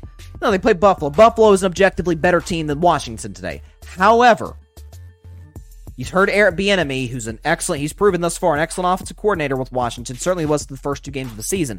Eric Bieniemy's talking about, hey, this is our, this was an embarrassing performance. Sam Howell was awful against the, the Buffalo Bills. They've still got the weapons. They've still got a good offensive line, which is going to have to be good against the likes of Philadelphia's defensive line, which can get to the quarterback, stop the run the whole bit. Uh, I will take Philadelphia to win. And Jalen Hurts, by the way, to have his best game of the year thus far. Obviously, Washington did upset Philly, handed them their first loss of the year last year on Monday Night Football. But that said, I will take Philadelphia to win, but nine points is a lot. Divisional familiarity is a real thing. Nine points is a lot. Washington's not a bunch of bums now. Okay? Philadelphia may be the best team. I don't think they're the best team in the NFC, but they may be. I don't know. We'll find out as, as time goes on. But nine points a lot. Give me Commanders plus. Uh, give, give me the pan- Commanders plus nine. But Philly went outright, twenty-seven to twenty-four. Uh, last game in the uh, one o'clock window: the Cincinnati Bengals and the Tennessee Titans. This is an interesting one. So Cincinnati is a two and a half point favorite in this game. This was almost my if I were a bet man game because the fact, look, Cincinnati's coming off of a uh, underwhelming performance offensively against what I don't think is that good of a Rams defense. Uh, even with Aaron Donald, that good of a Rams defense. Uh, but, but momentum's a real thing. They feel good about themselves, and most importantly, and I think this could be a key to the game, that defense in, in Cincinnati, when they're on, they look really good. Even dating back to last year, uh, Lou, Lou Amorano, I think is how you say. It. I hope I'm saying his name correctly. Their defensive coordinator has been a mastermind. Even with, them losing some of their starting safeties, they've been good. Their front seven is among the best in the NFL and doesn't get enough credit for it. And I think to a certain extent, that's going to really, really expose Tennessee's really bad offensive line. Uh, they can't, they can't generate anything positive outside of a deep ball to DeAndre Hopkins every once in a while. Uh, the Tennessee Titans can at least. Uh, Derrick Henry looks like he's, he's, he's listen. A lot of carries takes a toll on your body at that position, especially. So it's really it's really hurt Derrick Henry's production in, in a big way. So uh, this is almost my if I were a Bettin' Man game. Give me the Cincinnati Bengals to win relatively comfortably, 25 to 10 over the Tennessee Titans. Again, Tennessee just can't do anything offensively. Cincinnati hasn't to this point, but the the, the ceiling is much higher higher with the Bengals on the offensive side of the ball, and certainly defensively. I think they're going to to hold Tennessee uh, hostage and keep them you know, keep them going in terms of their offensive woes. Give me the Bengals 25 to 10 over the Tennessee Titans. Moving on to the afternoon slate of games, at least if you're on the East Coast, it's in, a lot of divisional matchups I'm noticing this week. AFC West matchup, Las Vegas Raiders. They're Raiders, as as uh as, as Chris Berman would say, against the Los Angeles Chargers in LA, and that's probably going to be a Raiders home game for all we know because the Chargers don't play home games. Feel bad for Justin Herbert, man. As I mentioned that before, but Chargers are favored by five, minus five at home. So this, this is a weird one. So you've got two coaches. I don't buy either. Josh McDaniels, Brandon Staley, and uh, two defenses. I don't buy either. The Chargers because of their head coach Brandon Staley, and the Raiders just because of personnel. They're just simply not that talented on the defensive side of the football. There were, and again, this is why I don't. I'm, I'm not ready to just praise Matt Canada as if he's fixed the Steelers' offense. You know, Pittsburgh's offense should should look good against a bad Raiders defense. They've been uh, th- th- that's why I'm so concerned about Denver and the Broncos uh, from the get go of this season because of the fact that they looked below average against that Raiders uh, defense start the year. We know that the stat that they have not been a top 19 defense back to the days of Derek Carr. They cannot get that side of the football corrected. So they're on the road against the LA Chargers. Again, it might as well be at home because I promise you there will be more Raiders fans than Chargers fans. Chargers will have to bring their AI fans back out. Okay, kind of creepy, but they'll kind of they'll probably have to. Um, Here's the big factor, though. Raiders are not going to have Jimmy Garoppolo for the game. You guys know I've never been a big Jimmy G guy but he is solid. He is capable, if everything is right around him, to make plays, to make big time throws. And he did to a certain extent in the fourth quarter against my Steelers last week, but just wasn't able to get it done there at the end. Josh Jacobs was completely, completely shut down uh, against uh, against Pittsburgh last week. I think he'll have a bigger game this week, but I believe, if, it, if I'm not mistaken, I think Aiden O'Connell, the rookie out of Purdue, looks like he's going to be the, uh, the guy making the start uh, against the, the Chargers. I think, again, as bad as I don't like Brandon Staley, I don't really like Josh McDaniels the head coach either, and the quarterback gap. Aiden O'Connell's fine. Aiden O'Connell actually beat my Vols, outdueled Hendon Hooker in a bowl game a year and a half ago, so the, the kid can play. I, I no disrespect to him. Uh, and his weapons, certainly. Davante Adams, the frustration is just growing with him. He could be traded by the deadline in about a month. I think Justin Herbert absolutely torches, torches this Raiders defense. Give me the oh my gosh, the scores wrong. That says 32-23 uh, Raiders. It should say 32-23 Chargers. I apologize, but again, 32-23 LA Chargers. We'll get that fixed before the Instagram post tomorrow. I promise, or on Sunday. I promise you that. Moving on now to the New England Patriots and the Dallas Cowboys in Jerry World. Dallas is a six and a half point favorite. This happens to be the return of Ezekiel Elliott to Dallas. Zeke, of course, he had some, very successful years early in his career, uh, wearing the star on the side of his helmet, made a couple Pro Bowls, led the league in rushing twice, and of course, it, it didn't go quite as planned once he signed the contract. Just kind of lost his fastball to a certain extent. As running back was still a good pass blocker. We get what that is. Here's the thing, though. Uh, again, this is maybe this should be the theme for Week Four when you get embarrassed, or Dallas did not get embarrassed by the Cardinals. They competed. It was the game was in doubt until about the last five minutes ish of that game when Josh Dobbs led that scoring drive, and so it was capped off when Dak threw that interception in the end zone. We all know though Dallas. As, as much as I love Dobbs, that's my man, Space Dobbs. About to predict the Cardinals game in just a second, but that's not a game Dallas should lose. Dallas is more talented at virtually every position than Arizona, and people bag on McCarthy. McCarthy's a better coach than Jonathan Gannon. He is. Let's that's not let's not have that discussion today.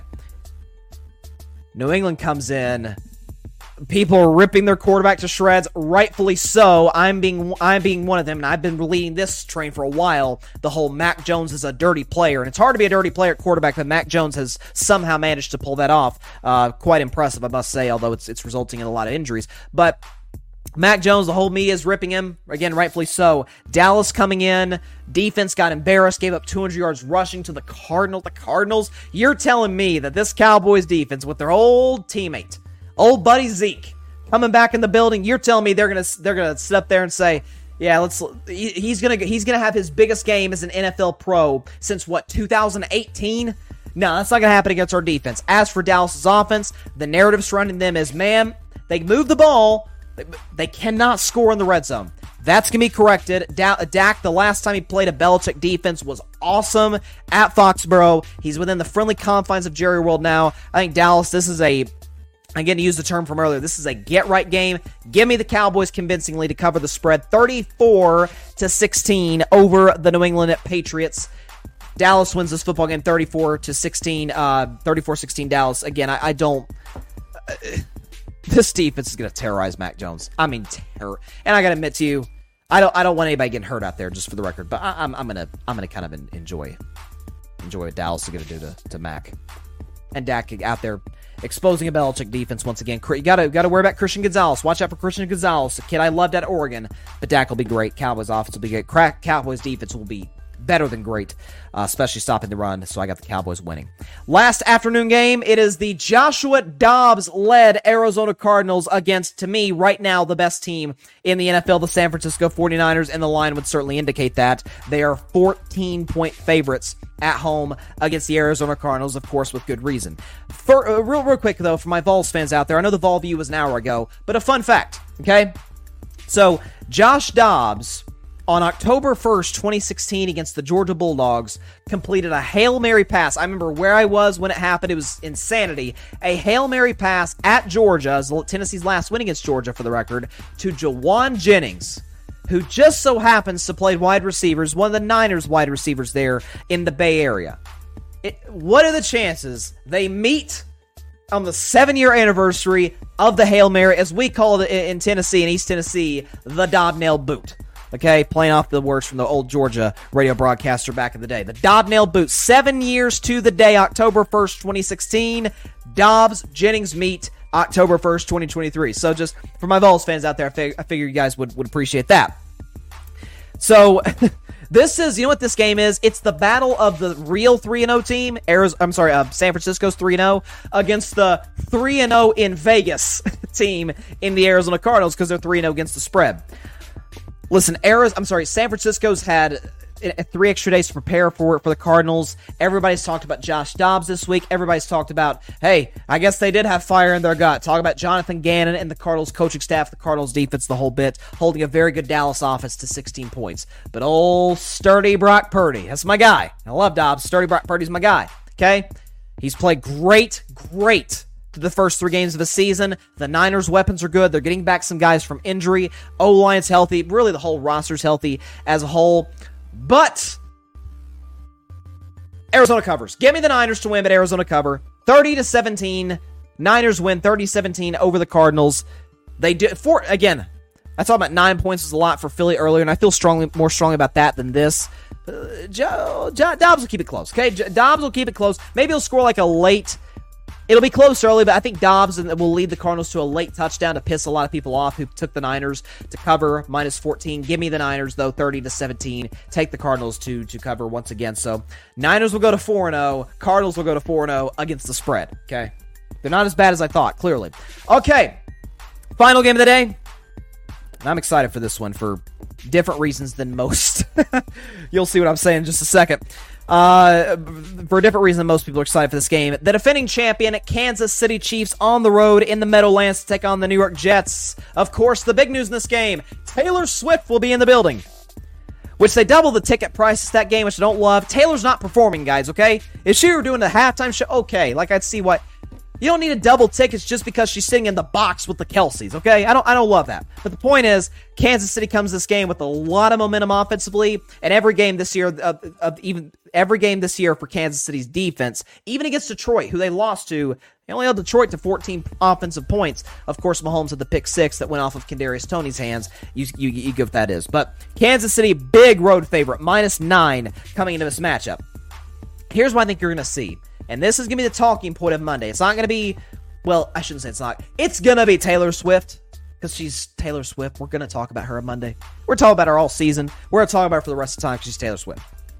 And I think Kelce will get a couple touchdowns for, for, for Taylor, okay? So Kelce gets a couple touchdowns. The Swifties go crazy, okay?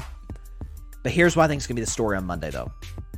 Kansas City is to run wild offensively. I know the Jets defense is good, and the Jets defense know they're good. You know what I think is going to happen? I think this is a mutiny brewing. I really believe that.